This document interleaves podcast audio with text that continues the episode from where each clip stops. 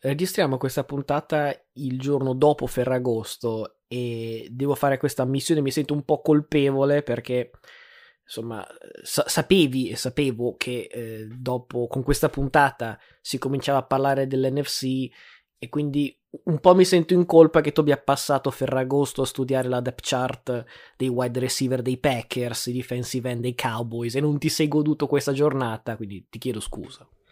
È comunque sempre meglio che guardare il reparto ricevitori dei Giants, visto quello che è successo a Kenny Golla nella, nella prima di pre-season. No, ecco, sicuramente avrei preferito passare il Ferragosto con uh, qualche massaggiatrice, però in quel caso lì sarei stato un QB dei Browns, ma eh, purtroppo. QB dei Browns, vediamo quando e vediamo se, perché ci sono anche lì novità rispetto all'ultimo aggiornamento, perché ricordo l'ultima l'ultima parola forse su quel segmento fu, beh, vediamo se Godel fa qualcosa, ma probabilmente no. Ecco, il giorno dopo, tac, ricorso. Eh, quindi questa settimana registriamo il giorno dopo il solito, proprio causa Ferragosto, magari stavolta non ci perdiamo la notizia. Non so, proviamo. Io l'aspettavo per ieri, eh, mi aveva illuso qualche indiscrezione, invece no, so che il momento in cui fi- facciamo proprio stop, inizio a editare, arriva la notizia classico. Eh, speriamo sia la notizia che spero io, però va bene, palla 2.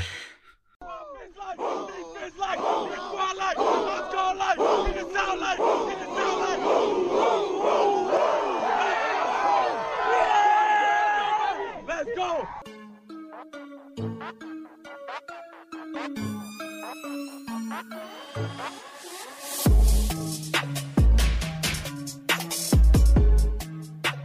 Bene, eccoci quindi arrivati a questa nuova puntata di Palla 2, puntata numero 121. Io sono sempre Luca Bolognesi.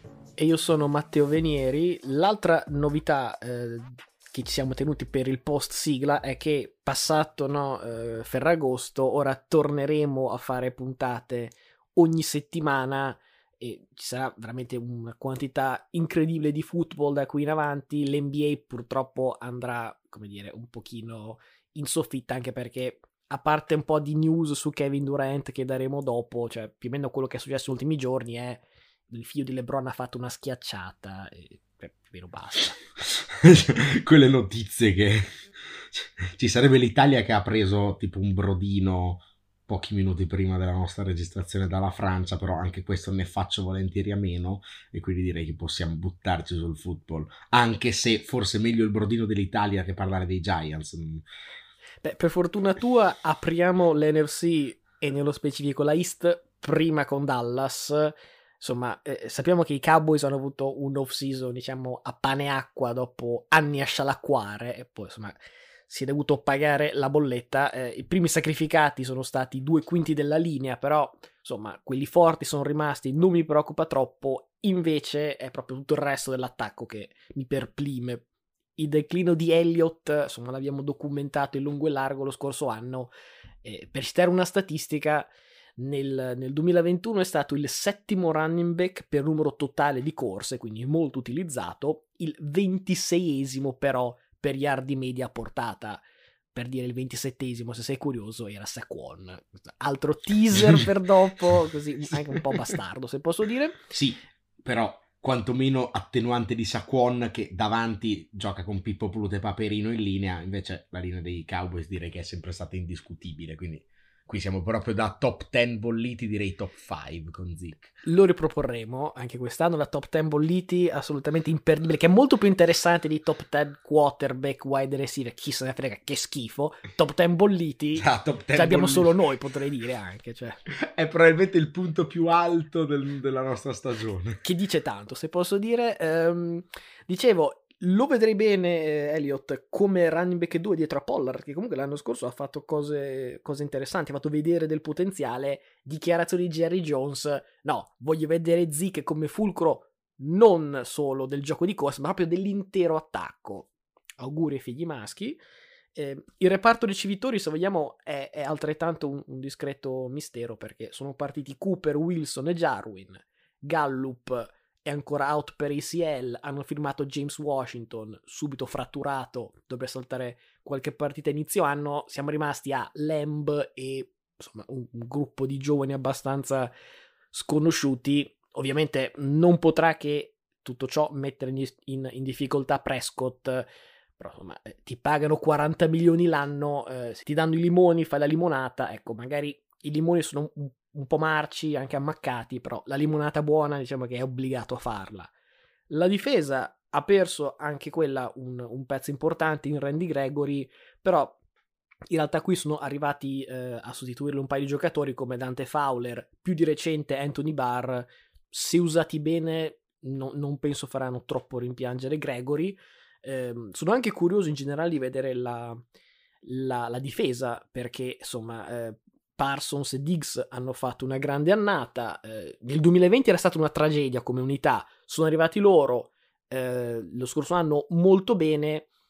Io credo che quest'anno, specialmente perché mi, mi aspetto l'attacco fare peggio, credo che la difesa sia obbligata a fare un salto ulteriore di qualità e forse addirittura essere fra le migliori 10.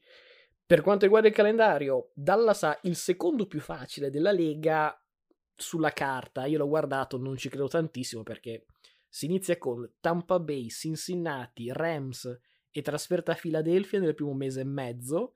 Tre delle ultime quattro sono in trasferta. Per me sono ancora la migliore squadra della division probabilmente il gap è veramente insomma, limitato quest'anno, però se parliamo di insomma, contender per il titolo, ancora abbastanza dietro. Sono la migliore squadra della division perché la division è, è praticamente eh, un ritorno insomma al meme che si è visto tante volte dove c'è la raccolta differenziata con i bidoni, uno giallo, uno rosso, uno blu e uno verde, ecco più, più o meno quella è l'NFC eh, East e quindi i Cowboys secondo me sono ancora la miglior squadra della division, anche se attenzione a Philadelphia che ne parleremo penso tra poco, può comunque eh, essere pericolosa e già l'anno scorso lo è stata magari un po', un po' a sorpresa. Ecco, eh, sicuramente la difesa di Dallas farà bene, secondo me alla fine l'attacco, comunque il reparto running back ok, cioè eh, lascia perdere Jerry Jones, però tra un acciacco, un, un piccolo infortunio, una, un fumble, eccetera, alla fine sicuramente Pollard giocherà qualche snap in più. Il reparto ricevitori, ok, perso Cooper, molto grave, però insomma c'è Schultz, eh, secondo me sono comunque gli altri sono tutti giocatori abbastanza sostituibili, Lamb dovrebbe esplodere, si aspettano tutti che succeda se regge la linea continua a essere comunque, è sempre stato una, un attacco che si fondava sulla linea granitica e se regge quella, regge, reggono le corse, regge Prescott e va bene un po' chiunque uh, a ricevere. Secondo me è una squadra media, non si capisce come mai tutti gli anni abbia la schedule più facile della Lega, questo mm, me lo chiedo, poi la risposta è ovvia, cioè perché gioca in una division di, come detto di bidoni, però ecco, tutti gli anni c'hanno la schedule facile, quindi alla fine un saltino ai playoff lo fanno, ecco, poi è sempre la classica squadra che vuoi affrontare i playoff. Abbiamo parlato di tante squadre in AFC che arriveranno ai playoff così, magari con qualche punto interrogativo, ma non le vuoi affrontare. Ecco, Dallas è la classica squadra che arriva ai playoff e vuoi affrontarla perché costantemente poi cicca l'appuntamento più importante. Quindi, insomma, comunque una decina di vittorie credo che in canna le abbiano li hai citati prima e quindi parliamo degli Eagles che secondo me sono una delle squadre più polarizzanti di quest'anno perché è vero che vengono da un anno di crescita, come detto te, hanno fatto bene, hanno fatto i playoff, però bisogna essere eh, onesti perché hanno vinto nove partite, ma se guardi la qualità delle vittorie, considera che hanno fatto peggio di Jets, Texans e letteralmente chiunque altro nella Lega, perché hanno vinto solo una partita contro squadre con record vincente e ne hanno perse sette. Quindi praticamente giochi contro i bidoni e vinci, appena becchi una squadra forte, tac, perdi. Insomma, anche contro i Cowboys, che non erano una corazzata nemmeno loro lo scorso anno, all'andata hanno preso 41 punti, al ritorno ne hanno presi 51.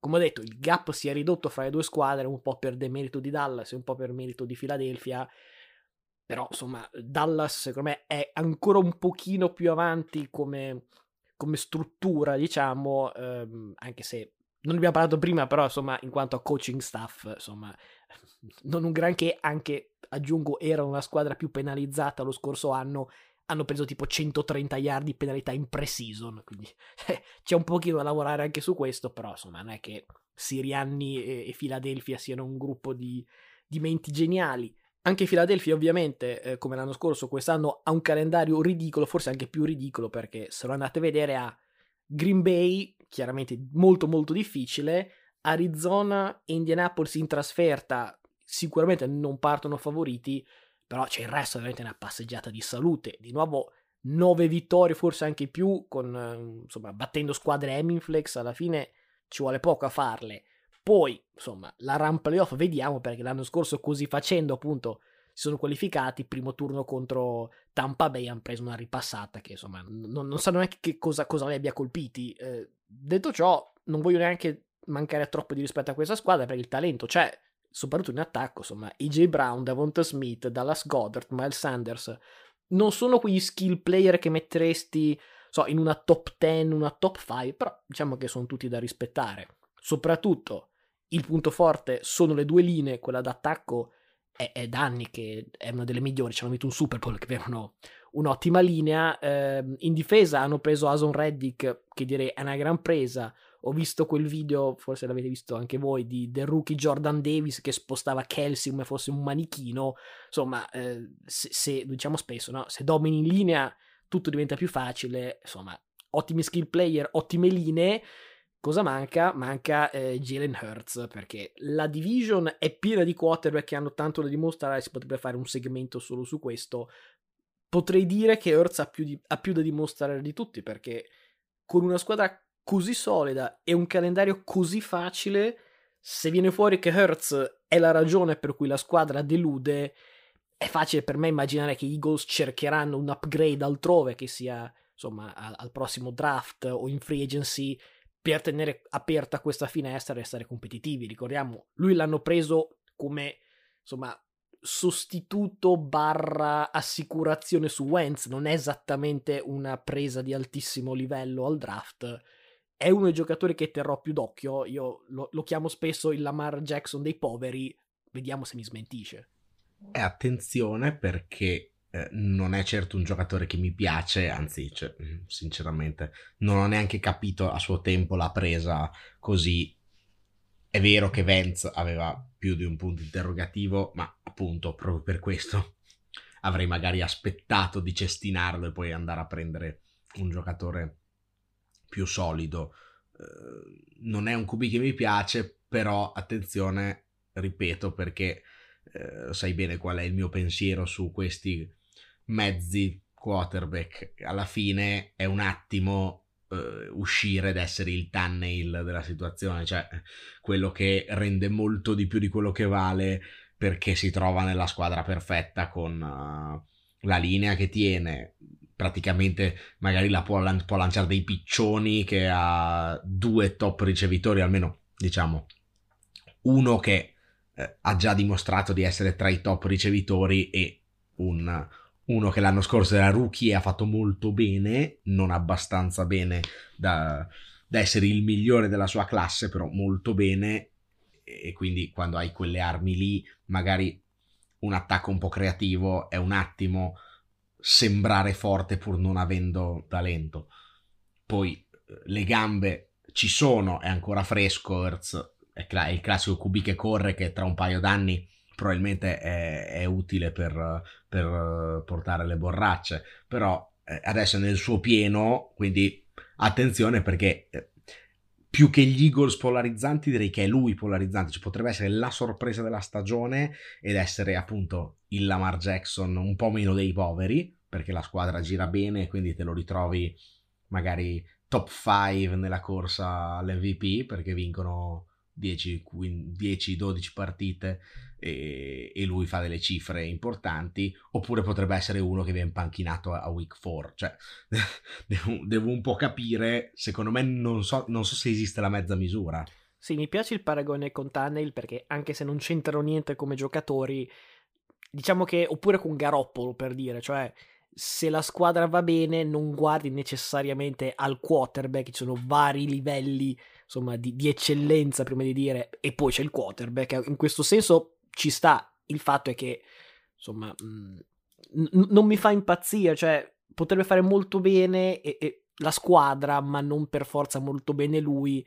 E la situazione sarebbe un pochino simile, no? Cioè, ma il QB del futuro no? Io non è un po' come l'abbiamo detto l'altra volta di, di Lawrence e, e, Wilson per dire, dove dice, beh, non fai una stagione esaltante, però almeno qualche rispasso sul QB, sì. Penso che Philadelphia insomma, gradisca avere una stagione da, da, playoff con una run importante piuttosto che avere solo risposte su Earth, però in generale io qualche risposta su Earth la vorrei, di domande ne ho tante. Non sono sicuro che come dire, eh, al di là del contesto che ripeto è molto buono, ci sono quarterback che insomma eh, si sognano un contesto così fra linea, skill player e difesa, non so se lui è quel giocatore. No, ma io sono sicuro che non sia quel giocatore, eh, però appunto nel momento in cui magari anche lui si rende conto di non essere quel giocatore, in un attacco così basta fare il compitino, cioè se non sbrodoli e non fai, non fai le, le, vaccate, forse basta fare il compitino, devo capire, ecco, quello che devo capire su di lui è se è quel tipo di giocatore anche mentalmente che può, fa- può fare il compitino, perché ecco, eh, fare, fare il thumbnail bisogna anche sa- saperlo fare. Cioè siamo d'accordo su questo punto, il, il fatto di stagione solida e compagnia non, no, non penso dipenda da lui, cioè lui può fare una stagione abbastanza buona o abbastanza negativa e comunque Philadelphia fare 9 vittorie. Poi, e, e, insomma, quello che vale è non tanto appunto giocare contro i Jets e compagnia, ma conta giocarsi poi una wild card un ipotetico division e compagnia. Quindi, cioè, no, non sono sicuro che vedere a fine anno eh, Philadelphia con 9-10 vittorie e poi una sconfitta, so, eh, 25 a 7 sia un, un gran segnale per la carriera di Hertz o per Philadelphia in generale, per la proiezione di Hertz. Sì, sì, ma quello che ti dico io è che, cioè, non esiste la carriera di Hertz, nel senso che, cioè, è un giocatore che ha poco upside, cioè, secondo me più di questo fa fatica, cioè, mm, se è capace di fare un po' l'amministratore, può magari guadagnarsi ancora un paio d'anni da titolare in una squadra appunto solida. Se non è capace di fare questo, Philadelphia può benissimo prendere eh, Garoppolo che San Francisco sta buttando via e, a metà stagione mettere dentro Garoppolo che ha dimostrato invece che al Super Bowl ci è arrivato con una squadra solida pur non essendo un campione però ecco è uno che di solito non ti butta via la partita dopo questa conversazione credo che le chance di MVP di Hertz siano proprio alle stelle, quindi magari investite un dollarone su sta cosa. Vorrei sapere quanto paga adesso mentre, mentre introduci ecco. i, i, Giants che io non voglio sentire, vado a vedere quanto paga. Eh, per tua sfortuna, siccome andiamo in ordine di record, c'è prima Washington, ha fatto peggio di Washington i Giants, eh, te pensa. Eh, e, e, penso risuccederà quest'anno. Ecco, Washington che da quest'anno abbandona quell'iconico nome di football team per diventare i Commanders. Eh, non so cosa comandino di preciso, sicuramente non la division, eh, nuovo il nome, nuovo anche il quarterback, è arrivato il tuo amico Carson Wentz, eh, già detto quando è successo, per me uno dei movimenti più inspiegabili dell'off season, perché insomma, se parliamo di quarterback mh, con azioni in calo, un po' una scommessa, eh, Trubisky a Pittsburgh ha un cap hit da 3 milioni e mezzo, Heineke che già sarebbe lì più o meno prende uguale, ecco, Wentz 28 milioni, siccome eh, non vale 7-8 volte né Heineke né Trubisky, non mi è chiaro perché questo investimento. Soprattutto la, la, linea e gli skill player sono inferiori rispetto a quelli che aveva ai Colts. Non ha portato quella squadra ai playoff. Non vedo come possa portarci Washington. Anzi, se posso dire, è più probabile che rivedremo di nuovo Heineke e o Sam Howell che eh, prodotto UNC dovesse addirittura uno dei favoriti all'Iceman era ah, prima dell'inizio dello scorso della scorsa stagione di college football è addirittura insomma proiettato come una, una pick eh, top 3 nel draft poi finito al quinto giro. Insomma potrebbe essere una stile incredibile per Washington. Credo comunque che lo vedremo prima o poi eh, la difesa in teoria sarebbe il punto forte della squadra, eh, insomma c'è la famosa defensive line con quattro primi round, compreso Chase Young che torna dall'infortunio, peccato che qualche giorno fa, eh, siamo a metà training camp, eh, Rivera ha licenziato il defensive line coach, ecco, se ci sono problemi grossi lì, proprio inconciliabili, non oso immaginare il resto della squadra che, che problemi abbia. Ormai già detto ridetto che l'NFC East nel complesso ha il calendario più facile di tutta la lega. Temo però che il calendario sia anche facile per tutte le squadre che vanno a giocare contro Washington. Per esempio, nella prima metà di stagione ehm, i Commanders, devo potermi dirlo, i Commanders eh, affrontano 5 squadre che non hanno fatto i playoff del 2021, quindi ci cavolo, cioè si inizia a bomba. Le squadre sono Jacksonville, Detroit, Chicago, Indianapolis e Minnesota. Chiaramente non dico 5 vittorie, no, ma non so neanche se ne vedo due, anche perché in quale partita di queste 5 Washington avrebbe di sicuro il miglior QB? Forse con Detroit. No, non è sicuro. È un coin flip. Direi. Comunque la butto già lì oggi. Week 2, vittoria Lions. Beh, abbiamo già, abbiamo già la bold anche per week 2. Cioè, eh... Beh, ci hanno messo 12 settimane a vincerne una, ne metto una in week 2. Cioè, madonna. Se non è bold questa. Ma quest'anno, quest'anno i Lions, secondo me, al netto di Goff faranno un po' meglio, ma anche quelli ci arriviamo dopo. Su Washington, ecco stendiamo un velo pietoso. Hai quel tuo commento? Eh sì, non penso ci sia molto altro, molto altro da dire, cioè, sinceramente sì, ok la linea, però, cioè, le, pu- puoi provare a giocare le partite a 10 punti, ma mh, sinceramente non vedo sostanzialmente nulla nell'attacco di Washington e poi anche la difesa quando l'attacco non produce mai niente e non riesce a stare in campo. Boh, sinceramente penso che sia una delle peggiori squadre della Lega abbastanza nettamente, se devo dire un'aspettativa sui Giants, quantomeno arrivare davanti a questi qua. Ecco, eh, chiudiamo quindi con i Giants perché ho la forte sensazione che per loro sia veramente una stagione di transizione perché insomma eh, gli occhi sono già al 2023 è arrivato il, il nuovo regime con nuovo head coach, nuovo GM sappiamo che quando succede il modus operandi tipico è iniziamo a progettare la ricostruzione cercando di capire chi dei presenti può restare e chi, insomma, no. Due esempi su tutti, Daniel Jones e Saquon Barkley. Eh, l'anno scorso i Giants hanno scelto di non esercitare l'opzione per il quinto anno, quindi Danny Dimes è veramente all'ultimissima chiamata per dimostrare ai Giants e, volendo a chiunque altro di valere un posto da titolare nella Lega. Per me non lo vale, però posso immaginare che faccia un po' una scelta alla Mariota che quando era a Las Vegas era diciamo specialista perché comunque Daniel Jones è velocissimo quindi potrebbe essere insomma, messo in qualche package potrebbe essere un backup perché ogni tanto inciampa eh sì si era emozionato quella volta ehm, però lo posso vedere così io sinceramente non vedo Daniel Jones sicuramente non lo vedo ai Giants il prossimo anno non lo vedo neanche titolare altrove non so neanche se finirà la stagione da titolare perché gli hanno preso dietro Tyro Taylor, ecco, cioè magari comincia il ruolo di backup già da quest'anno. Eh, l'altro giocatore, appunto, Saquon Barkley, anche lui è senza contratto dopo quest'anno, non c'è esattamente la fila fuori per un running back che, insomma, dopo, dopo l'ICL non è più stato lo stesso. Dovessi scegliere a mani bassi, direi dollarone su un, un ritorno di, di Barkley a livelli medio-alti, però insomma è facile che entrambi eh, a prescindere dalla prestazione comunque saranno i saluti dopo quest'anno eh, la difesa è giovane molto giovane ehm, anche però abbastanza modesta temo abbia fatto un po' un passo indietro rispetto agli ultimi tempi soprattutto la secondaria avevano il giocatore migliore in, in James Bradbury dato via il resto insomma sono tutti giocatori scelti negli ultimi due o tre anni e nei, e nei giorni due o tre del draft, quindi insomma non esattamente giocatori di primissimo livello. Credo che anche per loro questo 2022 sia diciamo un provino in prospettiva stagione successiva.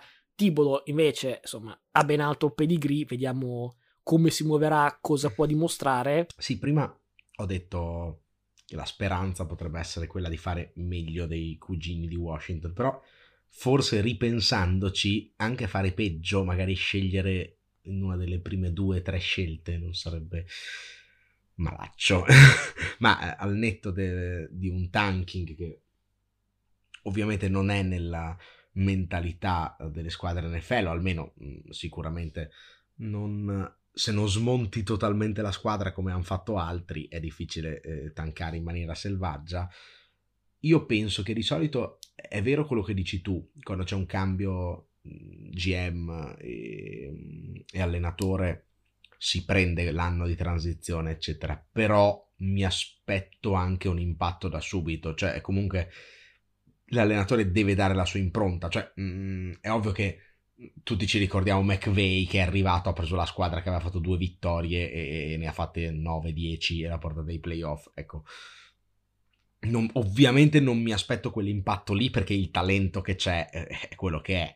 Però quando prendi l'head coach nuovo di mentalità offensiva eh, eh, bisogna che qualcosa faccia venire fuori eh, peraltro appunto ha dei giocatori che sono in cosiddetto contract year e spesso eh, in NFL capita che i giocatori che sono in scadenza di contratto facciano bene. Ecco Gollade ha fatto vomitare nella prima di pre-season però eh, anche lui deve guadagnarsi la pagnotta. Eh, le armi in attacco volendo ci sono anche, quindi mi aspetto di vedere un impatto dell'head coach e magari qualche vittoria in più. È per quello che dico che mi auguro di arrivare davanti a Washington. Cioè, anche fare la stagione da una due vittorie e tankare non mi dispiace, però co- poi con che faccia si presenta l'head coach che è arrivato nuovo e ha fatto due vittorie. Cioè, ok, che la squadra è quella che è, però non è neanche così marcia come altre, secondo me. Cioè, vai a vedere i giocatori e puoi fare qualcosa di meglio. Quindi mi aspetto di vedere comunque un impatto, uh, una impronta da parte del coach che porti a fare 4-5 vittorie, se no, se no da cosa riparti? Cioè, anche, da, anche Danny Dimes è scarso, però non è così un, cioè non è totale bidone, cioè, c'è di peggio anche di, anche di, di Danny Dimes. Alla fine e siamo sempre rimasti lì nel limbo. Adesso abbiamo detto gli mettiamo l'allenatore e, e vediamo cosa viene fuori. Però se c'è da smontare tutto, eh, boh, allora a quel punto l'allenatore forse lo potevi prendere tra uno o due anni, cioè, mm, se dovevi tankare. Prendevi un, un, traghettatore che quest'anno faceva la merda come Houston e ti giocavi la prima scelta.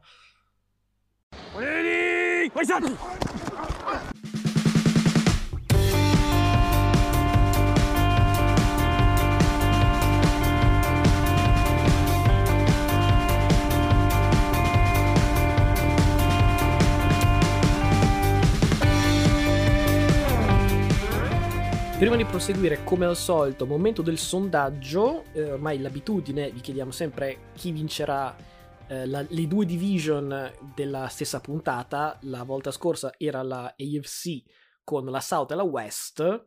Vittorie abbastanza eh, chiare anche qui come la settimana prima eh, di Chiefs e Colts, che sono i favoriti per tutti, direi anche per voi. Devo dire Chargers diciamo, delle squadre altre sono la, la squadra che ha più, eh, insomma, più chance di, di fare bene. Eh, su Instagram avevo messo l'opzione Texans fra parentesi LOL e devo dire che invece qualche voto l'hanno preso e quindi non ha fatto ridere a qualcuno, si vede. Invece questa settimana vi chiederemo ovviamente eh, le due nuove division, cioè quelle che abbiamo appena affrontato. Sappi che se scrivi Giants LOL, io settimana prossima non mi presento al podcast, quindi fai... Eh, no, però... scegli bene. Per, però fai bene, esatto, fai bene a tirare in ballo la questione perché come detto su Spotify si possono scegliere solo sette opzioni, le squadre sono otto, quindi bisogna decidere chi togliere. Eh, I Lions? No. Per il semplice motivo che la division è più squilibrata e non perché siano peggio dei Giants. Secondo me i Lions sono più forti dei Giants, però hanno meno speranze di vincere la loro division. Troverete il sondaggio sulla pagina Instagram e su Spotify. Instagram è sempre palla a due podcast con gli underscore al posto degli spazi. Seguiteci perché ci sono dei bellissimi video montati da, da Matteo con i, gli spezzoni in cui spariamo le nostre peggiori cagate e poi trovate anche i sondaggi, quindi cioè, bellissima pagina.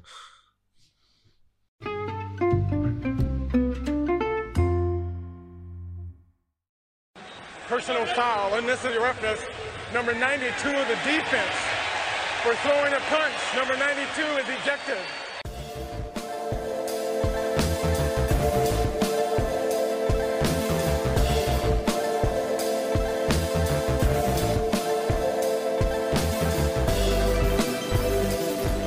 Passiamo all'NFC North e eh, in ballo subito sono i Green Bay Packers che ormai sembra che ogni anno ripetano lo stesso copione, eh, favoriti della vigilia, insomma di tutto quanto, ma sicuramente della division, vincono 13 partite poi collassano i playoff, classico anche quello. Rogers passa l'off season a lamentarsi di questo e di quello, e in tutta risposta la dirigenza gli drafta giocatori di difesa o peggio il suo sostituto. Siamo letteralmente a tre stagioni fotocopie, tutta l'era la Fleur sono 13-3, 13-3, 13-4, perché c'è una parete in più, ma insomma, più o meno siamo sempre lì.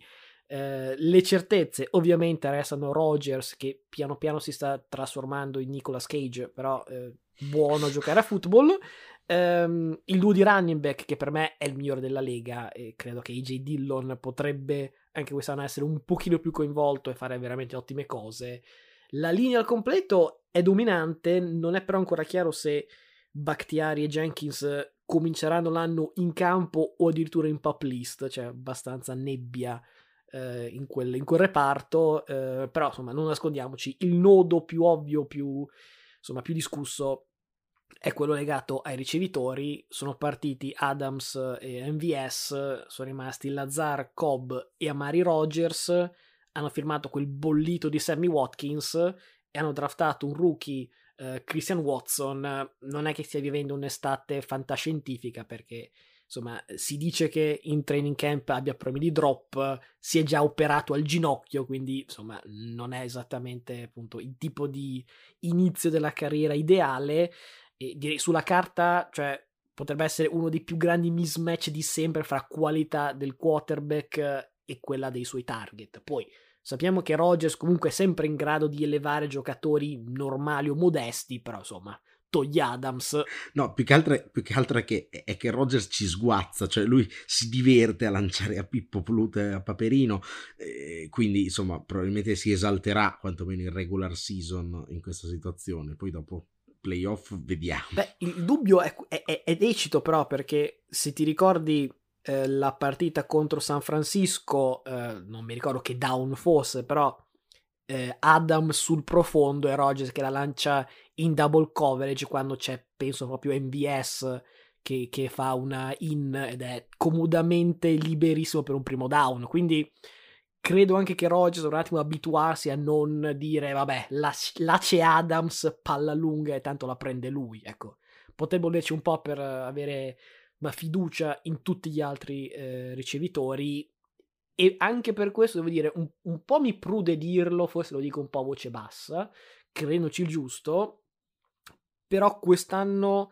credo che la difesa possa essere ancora più decisiva dell'attacco, che, ripeto, suona come una bestemmia perché hai un eh, Hall of Famer sicuro, però insomma, nel 2021 la difesa Packers era top 10 in quasi tutti i campi statistici in più ritrovano Jair Alexander che l'anno scorso appunto ha avuto un brutto infortunio, ha saltato praticamente tutta la stagione.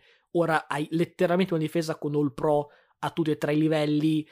E insomma, adesso prima l'ho detto con ironia, però insomma, l'anno scorso hanno scelto Stokes con la prima scelta, il corner ha fatto bene. Ora li hanno presi due, eh, Walker e Wyatt. Insomma, se la difesa fa un salto di qualità ulteriore, a quel punto non devi più come attacco eh, trovare un rimpiazzo di quelle 1300-1400 yard che, che, Adams ti porta ogni anno e invece magari tieni partite a basso punteggio e tanto sai che il classico drive di fine partita di Rogers quello è sempre in canna. Beh anche perché qui la concorrenza come per Dallas è veramente, è veramente poca sinceramente. Cioè è poca. C'è un livello medio decente però mh, mm, non squadre che possono impensierire nel lungo periodo uh, Green Bay. Sostanzialmente, appunto, il copione potrebbe essere sempre lo stesso. La regular season che comunque con un'ottima difesa e uh, le giocate di Rodgers, in aggiunta, come dicevi tu, a, a un gioco di corsa che può essere molto solido. Eh, insomma, in qualche modo la si vince. Poi vediamo i playoff dove sicuramente Rodgers dovrà inventarsi qualcosa o almeno, cioè, non, non buttare via uh, le situazioni di, di, vantaggio.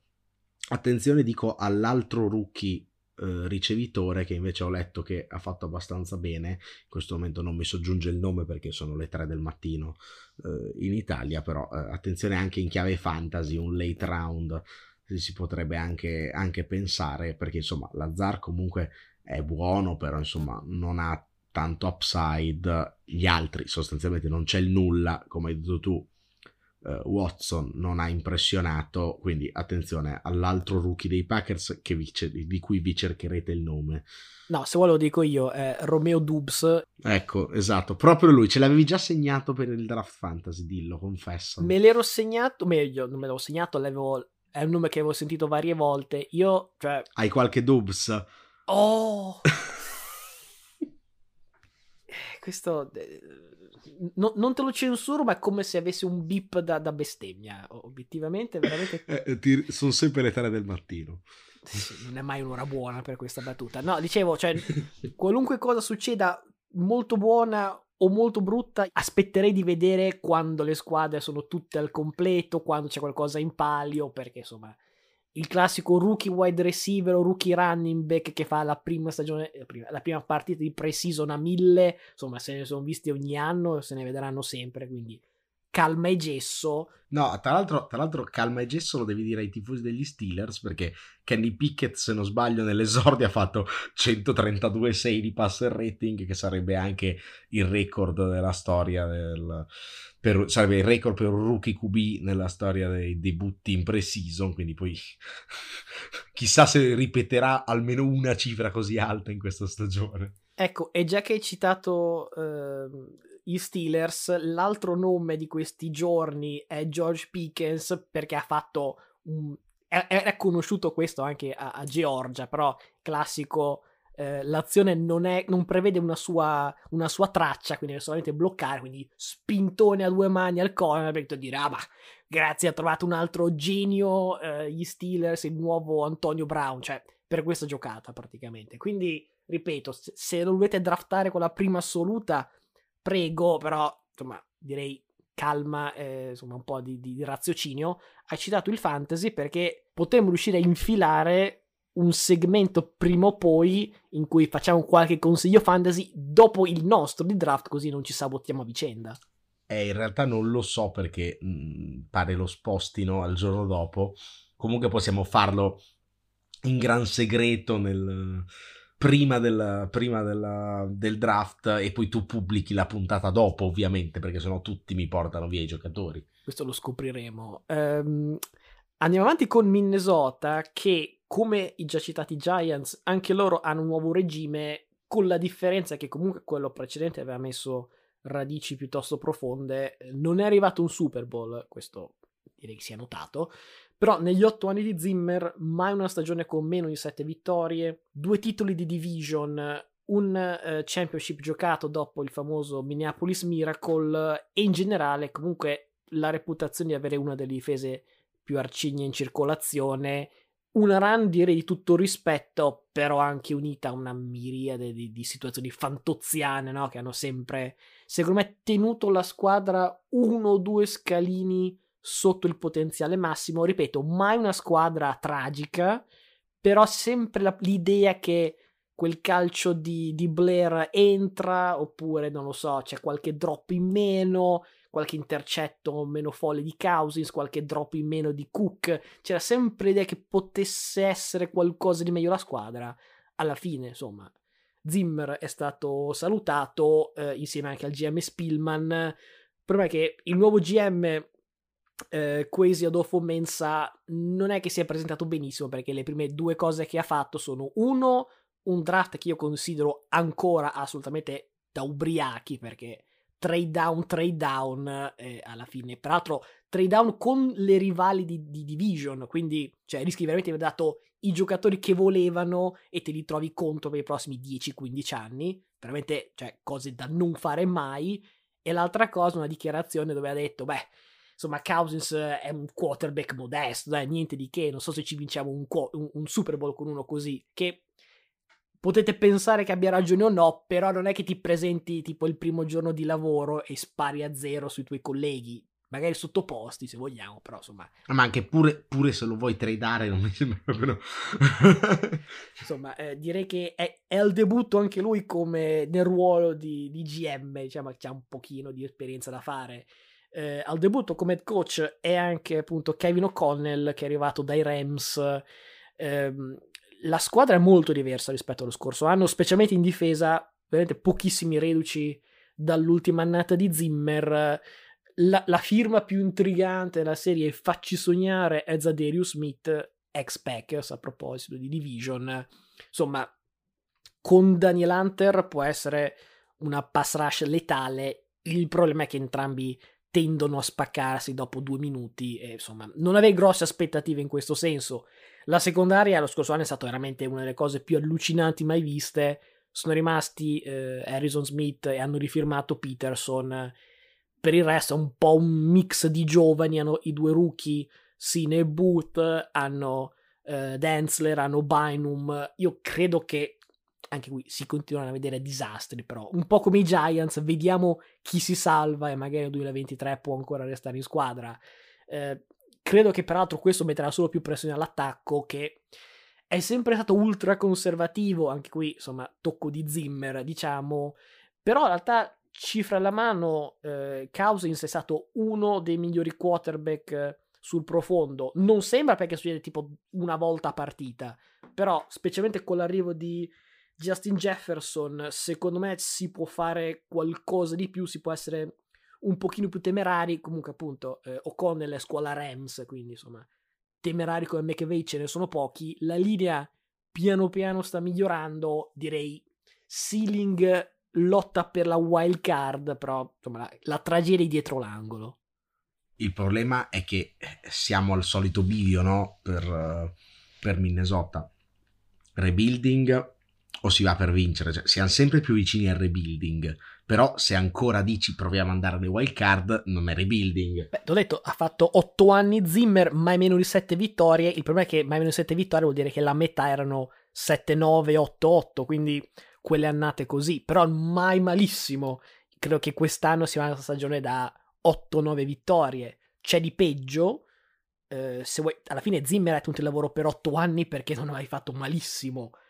Quest'anno la differenza de- con i Giants è che i Giants sono abbastanza scarsi veramente da fare, da avere forse la prima scelta assoluta il prossimo anno, i Vikings no.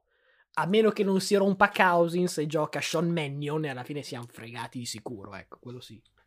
No, ecco, però cioè, ehm, facevo la comparazione proprio per quello, perché, perché eh, secondo me la direzione verso cui vanno i Vikings è quella di rebuildare.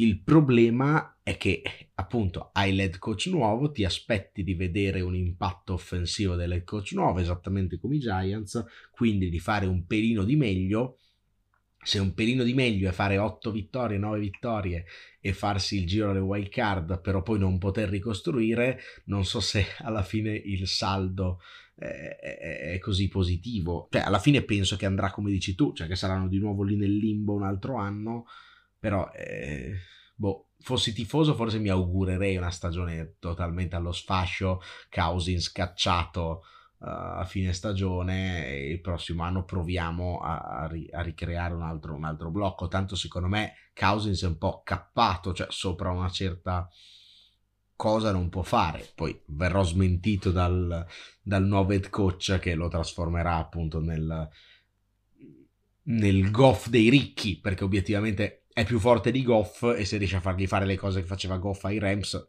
insomma, è tutto grasso che cola cosa, l'unica cosa che mi, mi sentirei di ehm, respingere un attimino è che l'NFL non è come l'NBA dove prendi la prima assoluta, hai un giocatore dominante al college, a meno che non prendi un bust, però insomma, in generale prendi il meglio che la Lega ha da offrire e giochi in 5 se uno è fortissimo più o meno basta.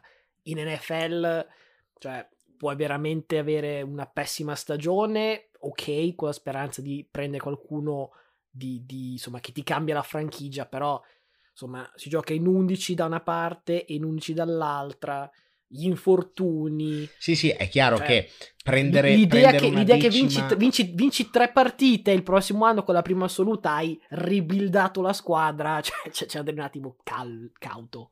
No, però magari monti, monti il giobarro della situazione al posto di Cousins e ti si svolta abbastanza la, la, la, squadra, secondo me, perché i Vikings sono una buona squadra, se monti il talento generazionale al, nella, nella, posizione di QB al posto di Cousins, sicuramente svolti.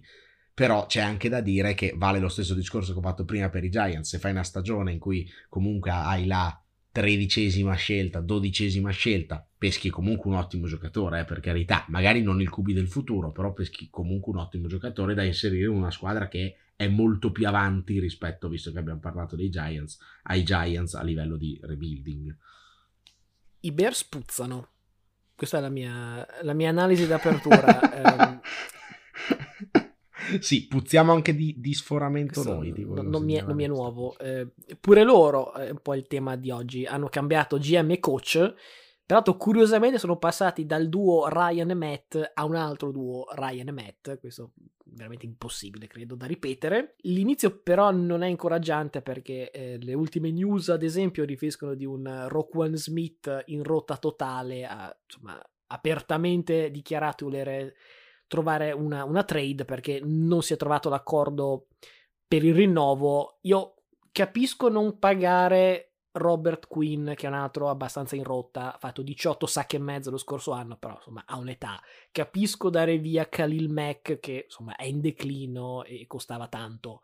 Però Rockwell Smith è stato due volte All Pro in quattro anni i Bears non stanno pagando né un top quarterback, né un top wide receiver, né un top cornerback.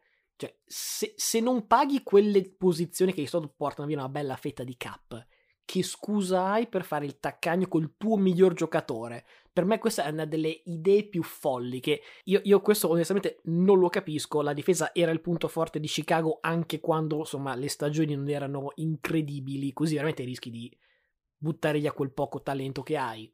Anche così, però, io temo che la difesa resti comunque un filino sopra l'attacco perché, insomma, io credo che possa essere definito uno dei peggiori, se non il peggiore della Lega.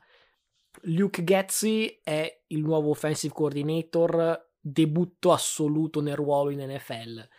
La linea è 4 quinti nuova, detto che quella dello scorso anno era stata la peggiore per sec concessi. Eh, il reparto VR è Mooney, che è buono, il resto è veramente cioè, la cloaca massima. Hanno, dra- hanno, eh, hanno tradato per Nakil Harry, che temo solo peggiori la mia idea su, sul reparto wide receiver, quindi cioè, veramente è una tragedia. Il che mi porta appunto alla questione più spinosa, cioè l'anno da sophomore di Justin Fields, perché l'anno scorso è stato su, ero salito sul suo carro già al draft. Cioè, ho detto, ah, ottima presa, insomma, giocatore che penso avrei anche detto offensive rookie of the year. Cioè, avevo fatto proclami un po', un po', esagerati, però i miei dubbi ora sono cioè, triplicati perché, insomma, è giusto smistare le responsabilità ai vari neghi, la linea che ha fatto schifo, i wide receiver modesti.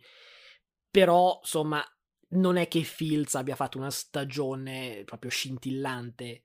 È in buona compagnia, per realtà, insomma, sappiamo che quella classe di rookie tolto Mac Jones, insomma, tutti hanno fatto più, più fatica che, che fatto vedere cose buone. Però temo che allo stesso modo Fields di quel gruppo lì sia quello posizionato peggio per avere appunto un anno da sophomore, insomma, in cui fai vedere di avere veramente quelle prospettive che si pensavano. Resto sul carro, ho ancora diciamo un piede e mezzo sul carro, su quello di Fields, su quello dei Bears proprio non, non, cioè non, non salgo neanche. Guardavo prima Vegas le ha under over 6 vittorie e mezzo, dollarissimo su quell'under per piacere. Sì, condivido. Ti segnalo che tra l'altro l'anno scorso avevano tipo eh, 5 vittorie e mezzo a Jacksonville. Insomma, non è andata benissimo per l'over cosa ti devo dire? Su Fields, insomma, io sono un po' meno sul carro rispetto a te. Penso anch'io che forse la colpa sia più che altro dello spot in cui si è trovato, perché magari è il classico giocatore non esaltante, però ecco, se lo metti al posto di Hertz e metti Hertz a, a Chicago, ottieni Hertz panchinato um, dopo due partite e Fields forse Rookie of the Year l'anno scorso, quindi cioè, mh, mm, sicuramente lo spot sposta, soprattutto sposta quando non sei un giocatore eh, scintillante. Il problema è che il non essere scintillante più lo spot in cui si trova rischia di indirizzare, come dire, la sua carriera verso essere il nuovo Gino Smith, cioè insomma finire nell'anonimato abbastanza velocemente in una squadra anonima. Se posso ritrattare sul sondaggio, forse delle otto squadre che abbiamo parlato oggi toglierei Chicago invece dei Lions, perché siamo veramente alla monnezza totale, secondo me, quest'anno. Ecco, quindi gli insulti, eh, tifosi di Chicago, che siete molti di più, sapete già chi rivolgerli. Non no, no, beh, eh, ma anche perché dopo quello che... Beh, tu hai fatto una bella introduzione, ma dopo quello che hai detto tu e quello che ho detto io, ecco, se, se abbiamo detto prima Earth MVP, possiamo dire giocatevi Bears ai playoff, però sinceramente, ecco, io non li vedo vincere più di quattro partite. Sì, la mia speranza quantomeno è che il nuovo coaching staff insomma, della dirigenza, ripeto, ho visto una cosa, già mi ha fatto abbastanza schifo. Spero che il coaching staff possa, al di là delle poche armi, insomma, mettere più Fields in posizione di far vedere quello che vale, perché, insomma, Baker Mayfield, per fare un esempio, non dico che, che Fields sia Mayfield, però se, se ricordo bene ha avuto un anno con, um, aiutami, um, Hugh Jackson, ha avuto mezzo anno con Freddy Kitchens, ha avuto un anno con uh, Stefanski, cioè ogni anno cambiava o head coach e o offensive coordinator. Ecco, la mia speranza è che Fields abbia almeno stabilità in quel senso, perché se sei giovane, se già hai difficoltà a integrarti nella lega e ogni, ogni dieci mesi ti cambiano offensive coordinator, cioè l'uomo che ti bisbiglia all'orecchio, che ti dà gli schemi, qui veramente, veramente, cioè, è una tragedia per la carriera di chiunque. Spero Fields non, non faccia questa fine. Sì, ripeto, ripeto, secondo me, quando sei forte davvero, ne esci fuori lo stesso quando sei quel mezzo giocatore che può essere magari uno starting, starting QB nella situazione giusta in quella sbagliata, insomma, si ritrova tutte le colpe addosso, sicuramente un contesto del genere non ti aiuta. Beh, guarda Nick Foles, che sicuramente non era un bambino, però Foles, cioè, quando era a, a, a Philadelphia ha fatto grandi cose la prima volta e la seconda ci ha vinto un Super Bowl altre parti impresentabili. Cioè il contesto giusto può veramente esaltare il quarterback. Eh, su questo, su questo siamo, siamo, pienamente d'accordo. Dico che se sei Joe Barro o Herbert, che direi che è proprio l'emblema di questa cosa, cioè Herbert in un contesto indecoroso, lo stesso ha fatto vedere quello che poteva fare. Chiudiamo con i Lions perché è possibile che quest'anno sia una squadra un po' meno vergognosa o addirittura decente per me c'è qualche indizio sparso qua e là, tipo a linea d'attacco Elite, addirittura Pro Football Focus la mette già in proiezione fra le migliori tre. Il gruppo di wide receiver è molto intrigante già com'è, penso possa anche migliorare quando, a proposito anche qui di rookie wide receiver, eh, Jameson Williams l'hanno scelto rotto, vediamo magari solo a fine anno potrà fare una comparsata, sicuramente non, non affretterei troppo i tempi, però è un prospetto insomma, da tenere d'occhio. Purtroppo Goff è Goff e non è mai bello quando il punto debole dell'attacco è il tuo quarterback. Detto questo, i suoi backup sono pure peggio di lui e quindi direi che un'altra stagione con Goff è inevitabile. Eh, però ho già controllato un bel taglio a fine anno non glielo leva nessuno perché penso risparmino 20 e passa milioni se lo tagliano dopo l'anno prossimo quindi insomma visto che un po' si parla di, di quest'anno e un po' anche il 2023 in questa puntata direi insomma proiezione Lions 2023 non aspettatevi Goff. Ehm, la difesa è, è, un'altra storia però perché ehm, peraltro i Lions quest'anno sono su Hard Knocks ehm, quello show su, su HBO dove un po' il, il dietro le quinte dei training camp ecco da quello che ho visto anche lì è ancora parecchio indietro la difesa eh, lo scorso anno cioè altro che dietro le quinte, era davanti agli occhi di tutti, una delle peggiori della Lega, quasi qualunque campo statistico, ultima in sec, e, e la speranza è che insomma il, il, rookie nonché prodotto di casa Aiden Hutchinson possa cambiare le cose, insomma non penso che tutta la difesa cambierà dalla sera alla mattina, però già a mettere pressione sul quarterback, insomma si inizia a fare le cose bene Eh, una delle armi segrete, ma non così segrete di questa squadra, è Coach Campbell, che insomma, ulteriormente esaltato da, dalle mille telecamere di, di HBO.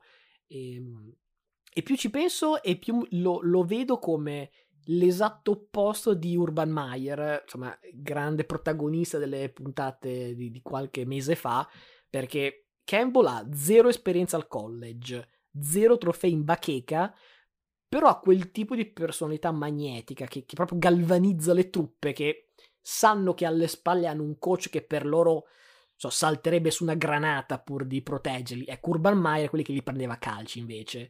Credo che, anche se magari non è una mente sopraffina Campbell, come può essere un Belichick o un Andy Reid, però possa dare quel qualcosa in più ai giocatori e insomma qualcosa in più che può diciamo supperire a un po' di talento che manca eh, lo scorso anno hanno avuto un po' di sfortuna cioè molte volte competitivi però come detto prima 12 settimane senza vittorie eh, ricordo penso già in week 1 o 2 contro San Francisco l'avevano quasi riaperta il calcio incredibile di di Tucker, una partita con i Vikings, poi la seconda l'hanno vinta, ma la prima che no, avevano vinto poi l'hanno persa. Quindi tante volte, eh, ho detto altra qualche puntata fa, no, i Raiders hanno vinto tantissime puntate, tantissime partite punto a punto, forse vinceranno un po' di meno, ecco i Lions hanno perse tante, magari vincono qualcuno in più. Eh, hanno la schedule più facile della Lega di tutte le squadre che non siano in NFC, in NFC East, quindi tolte quelle quattro lì, la, la più facile ce l'hanno loro Detto questo, io come ambizione non andrei troppo oltre raddoppiare le, le, tre vittorie dello scorso anno. Non ti porta certamente ai playoff, anche se ne fai qualcuno in più di sei.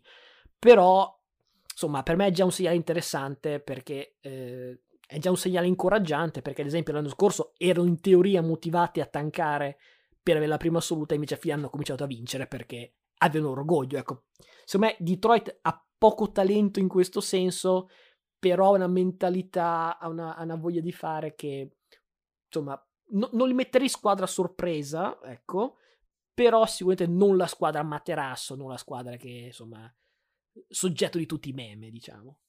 Eh, e aggiungo che stanno ricostruendo, rebuildando nel modo che secondo me è corretto, cioè a chi fanno prendere le botte, a chi fanno far schifo in questi due anni, a un semibollito che hanno intenzione di tagliare a fine anno.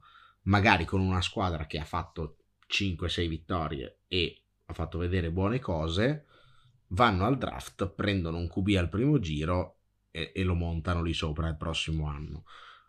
Questa secondo me è la maniera probabilmente migliore ed è quella che può darti la finestra più ampia poi per vincere, perché sappiamo bene che la finestra per vincere spesso ce l'hai prima di dover sborsare 50 milioni per il tuo QB.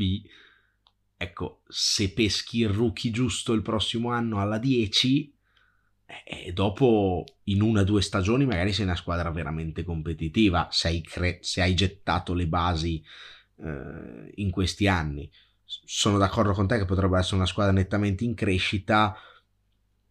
Non è neanche tanto bold dire che non arriveranno ultimi in questa division. Insomma, fossi tifoso Lions, e non ce ne sono, però insomma, fossi tifoso Lions, guarderei il futuro con un briciolo di ottimismo, cioè nell'attesa di liberarmi del, di, di Goff, ovviamente, però insomma, secondo me il materiale c'è e anche aver preso un giocatore, un ricevitore rookie che magari ti piace, però è rotto, indica che gli interessa relativamente fare una vittoria in più, una vittoria in meno quest'anno, ma magari trovarsi pronti il prossimo, cioè magari appunto prendi il rookie QB e tac, gli puoi anche già dare un, un ricevitore di qualità che eh, è stato fermo un anno, però eh, arriva anche lui dal college e generi magari una nuova connection tra rookie QB e quello che è sostanzialmente un rookie ricevitore. With the first pick in the 2006 NBA draft, the Toronto Raptors select Andrea Bargnani from Italy.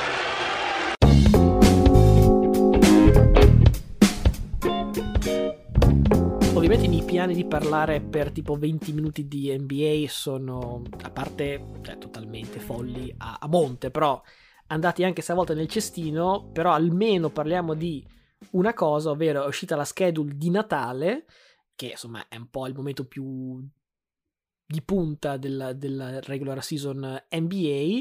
Le partite sono Celtics Bucks, Knicks che ci sono sempre giusto per vendere biglietti al Garden, ma sono una squadra imbarazzante, eh, contro Philadelphia, Nuggets Suns, Mavs Lakers, altra squadra che temo sarà abbastanza imbarazzante, e interessante Warriors Grizzlies. Grizzlies ha la prima presenza alle partite di Natale, però sappiamo che ai playoff si sono menati come dei fabbri, quindi torna un po' questa. Forse chiama la rivalità è presto, però insomma, ci sarà credo da divertirsi. Ho notato sostanzialmente una cosa bella eh, altisonante rispetto magari all'anno scorso, all'anno prima. Manca una squadra a Natale, o sembra a me. Manca Miami, se posso dire, non c'è. No, n- sì, ma non mancava anche l'anno scorso, credo. Cioè, non è così frequente. Negli ultimi anni ce n'era un'altra invece che l'anno scorso era nel main event giù di lì. Eh, mancano i Nets che eh, eh, proprio è, è, abbastanza una, come dire, mh, mm, un'indicazione che anche la Lega eh, sa che arrivati al 25 dicembre magari i Nets sono una squadra solamente con uh, Claxton, uh, Seth Curry, ammesso che resti, e, pochi altri perché insomma uh, una squadra che ha KD Kyrie la vuoi sicuramente pubblicizzare se non la metti in quello slot vuol dire che insomma ci credi poco che ci saranno e ci credi poco perché eh, in questi ultimi giorni KD, che già aveva chiesto la trade no, a, fine, a, fine, giugno,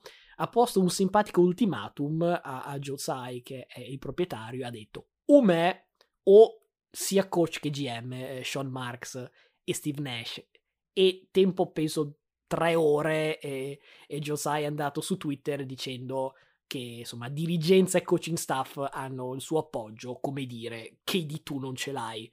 Direi che tralasciando il lato etico, però da quello strategico KD secondo me ha fatto una mossa furba perché se per un caso assurdo Sai avesse detto va bene, preferisco tenere te, a quel punto lui e Kyrie hanno in mano le chiavi del Barclay Center, veramente decidono tutti, tutto loro. Se invece, come è logico, eh, dicono no, tu sei un giocatore, eh, resta quello che sei, eh, mi tengo. Sean Marks che è un ottimo GM, Nash che temo sia un pessimo coach, però almeno ti tieni la dirigenza, diciamo, e a quel punto acceleri l'uscita da, da Brooklyn di KD, che comunque oh, in base tipo sei settimane si, si, è parlato poco niente di nuove voci. C'è qualche voce di, di Philadelphia, però ho visto che la prima scelta che possono dare è il 2029, che insomma non è esattamente fuori di un gran package. Eh, Miami, insomma, temporeggia sempre. Toronto, anche i, i Pelicans addirittura sono un po' usciti da, dall'anonimato dicendosi interessati senza includere Ingram che sicuramente non includi Zion non, inc- non includi Ingram cioè no, non vedo esattamente che package possa essere Miami ha tolto Jimmy e Bam come giusto che sia anche Boston ha fatto trapelare una news ovvero se effettivamente ci sarà una trade perché di non inseriremo Robert Williams, come vi immaginato, vorranno includere il Williams scarso, ma non Time Lord. Io resto l'idea che Brown, Smart, Williams e so, due primi e uno swap, secondo me sia una gran trade. Anche senza di questa, devo dire, insieme alla schedule è uscita anche eh, quella che Vegas prevede essere la vincitrice dell'NBA e la squadra col maggior numero di vittorie, che sono appunto i Boston Celtics 54,5. Eh, allora, attenzione perché la quota di Vegas è una quota ed è sicuramente influenzata anche dal fatto che loro devono coprire il rischio di prendono KD, quindi Boston non è favorita al titolo, è, non è favorita al titolo ad oggi, è quella che loro ritengono più probabile che a fine anno vincerà il titolo, ma non necessariamente con i giocatori che ha adesso in campo. Quindi magari è considerata la favorita ad accaparrarsi delle prestazioni del numero 35 e poi quindi di conseguenza diventerebbe la favorita al titolo. Quindi questa è una, diciamo, una nota metodologica su come fanno la quota, cioè non è che valutano che ad oggi ha la squadra più forte Boston, poi comunque è sempre una squadra che è andata a un, a un paio di show totale di Curry nel quarto quarto di, eh, di gara 4 dall'essere molto vicina a, a vincere, quindi insomma manca poco. Io ho letto anche che KD avrebbe dichiarato di voler giocare fortemente con Smart, a quel punto mh, mm, non vedo perché includerlo nella, nella, trade, posto che qualcuno ci devi mettere perché quegli altri giustamente si vogliono far pagare, quindi eh, lo spazio di manovra è abbastanza ridotto, pare che i Nets abbiano chiesto Tatum più Brown, al che eh, la mia risposta sarebbe stata ma toglietegli il gin, eh, si vede che anche loro a Ferragosto eh, si sono lanciati sui superalcolici, però ecco se da una parte loro chiedono quello e dall'altro gli altri non gli vogliono dare né Time Lord né Smart, eccetera, è ovvio che la distanza resta ampia. Mi sembra che la distanza però sia ampia con tante squadre della Lega, quindi a un certo punto i Nets dovranno anche capire che portarsi a casa qualcosa è sempre meglio che tenere KD in tribuna per tutta la stagione.